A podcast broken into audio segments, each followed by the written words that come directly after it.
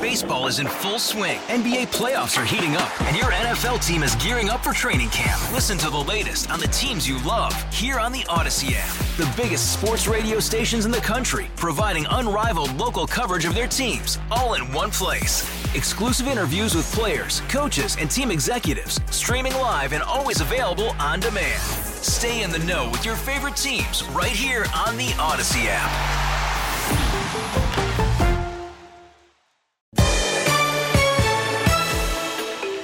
It is 907. In late September, nurses from the union National Nurses United at SLU Hospital staged a one day strike over patient safety. Those nurses have been in negotiations since May of this year over a new contract. They'll be back on the picket lines again next week this time for two days, as the contract still hasn't been settled. Joining us now on the Cuivre River Electric Guest Line, Kellie Allen, a registered nurse in the medical surgical unit at St. Louis University Hospital. Kellie, welcome back to Total Information AM. Good morning. So, this time a two day strike authorized instead of a one day strike. Tell us the reason for that decision.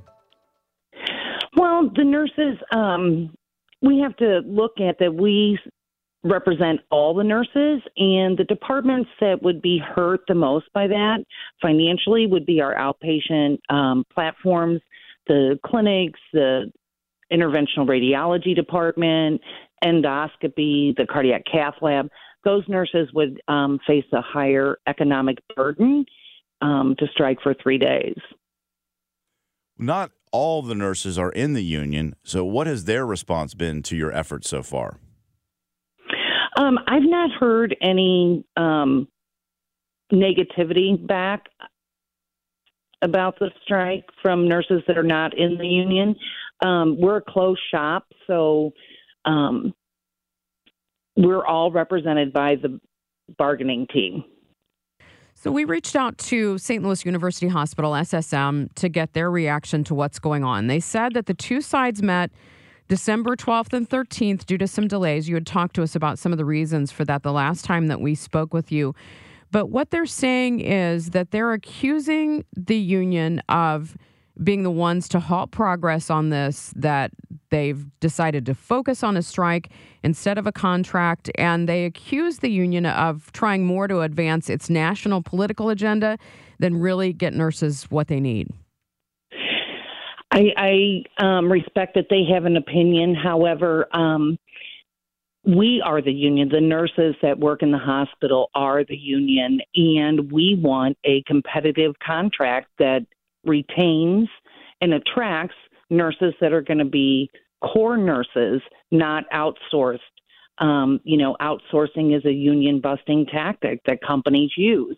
We want a contract that um, is competitive for the next four years because that's the length of the contract that we're looking at. We also, um, you know, we started this process back in June. I mean, we were ready and had proposals back in June. So the delay has not come from our side. Um, and that's unfortunate because nobody wants a strike. However, um, we will fight and fight hard to get a contract that is competitive and attractive to nurses so that they will come and stay at St. Louis University Hospital as core employees. Well, you told the hospital on Friday of this pending strike, so almost two weeks' notice. Why is that important? Well, because number one, legally, we're under obligation because of the nature of what nurses do, there is no way that any nurse is going to walk away from the bedside and not know that their patient is being taken care of. We do that so that the hospital has time to prepare to um, have adequate staffing while we're out on the picket line so that our patients are safe. We're speaking with Kellie Allen, a registered nurse at SSM SLU Hospital. What what's the sticking point at this point? How far apart are the two sides? Well, there's staffing issues um, and you know the economic package said you know it has to be market competitive and it also has to be market competitive for the length of the contract um, we want to attract new nurses we want to attract nurses that have experience Um, so that's been an issue. Um, and also the staffing.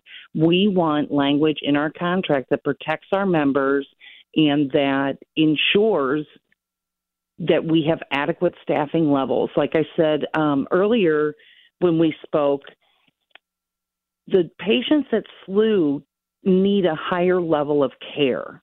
So the nurses have more training and more experience in com- patients that have more complex problems. So we want nurses that are going to learn how to give care according to the policy and in the nature of the patients that we see. Kellie, uh, on the traveling nurses issue, why is there such a disparity in pay between traveling nurses and staff nurses? I, I couldn't answer that in terms of, you know, I mean, in general, broad, a lot of the traveling nurses don't have insurance. They don't have workman's comp. They don't have, you know, being a core employee um, also gives you economic packages and protections um, through, you know, like I said, workman's comp. It's a legal mandate that employers have that. Um, and agency nurses do not have those benefits. So the hospital they don't have paid time off.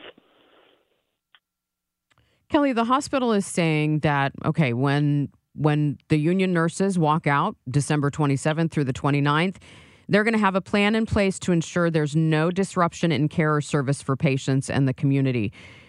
You know, that's over the holidays. That can be a pretty crazy time at hospitals, especially at a hospital like SLU where you said you, you know, treat some of the the sickest people. So, do you believe that that care will be adequate for those patients when nurses walk out? I know on the um, the last strike, they had an overabundance of staff um, where we would regularly want run one nurse to maybe four or five patients on the floors. Um, they had staffing so that you know you had one nurse for like two to three patients, where we normally staff you know six nurses on the floor. They were staffing nine, so you know I, I did not hear of any issues that came up. And the other thing is is that we would obviously, if someone comes in that requires um, a specific operating tech, like say a transplant, came in.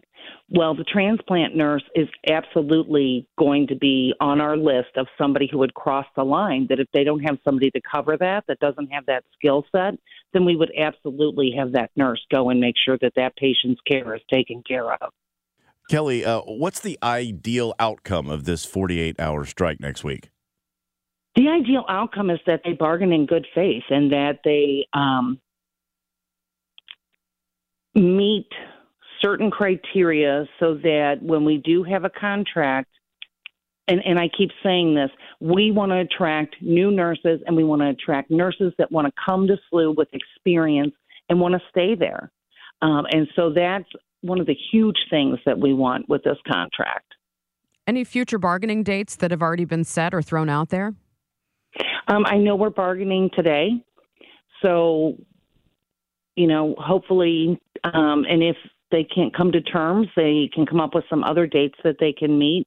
Um, you know, we want a, con- a, strong contract, and we would prefer not to strike. Like I said, um, that's not something that nurses. Uh, we support it as you know. We we want our patients to be safe, and that's how strongly we feel about that. And we want core staff to be at St. Louis University Hospital.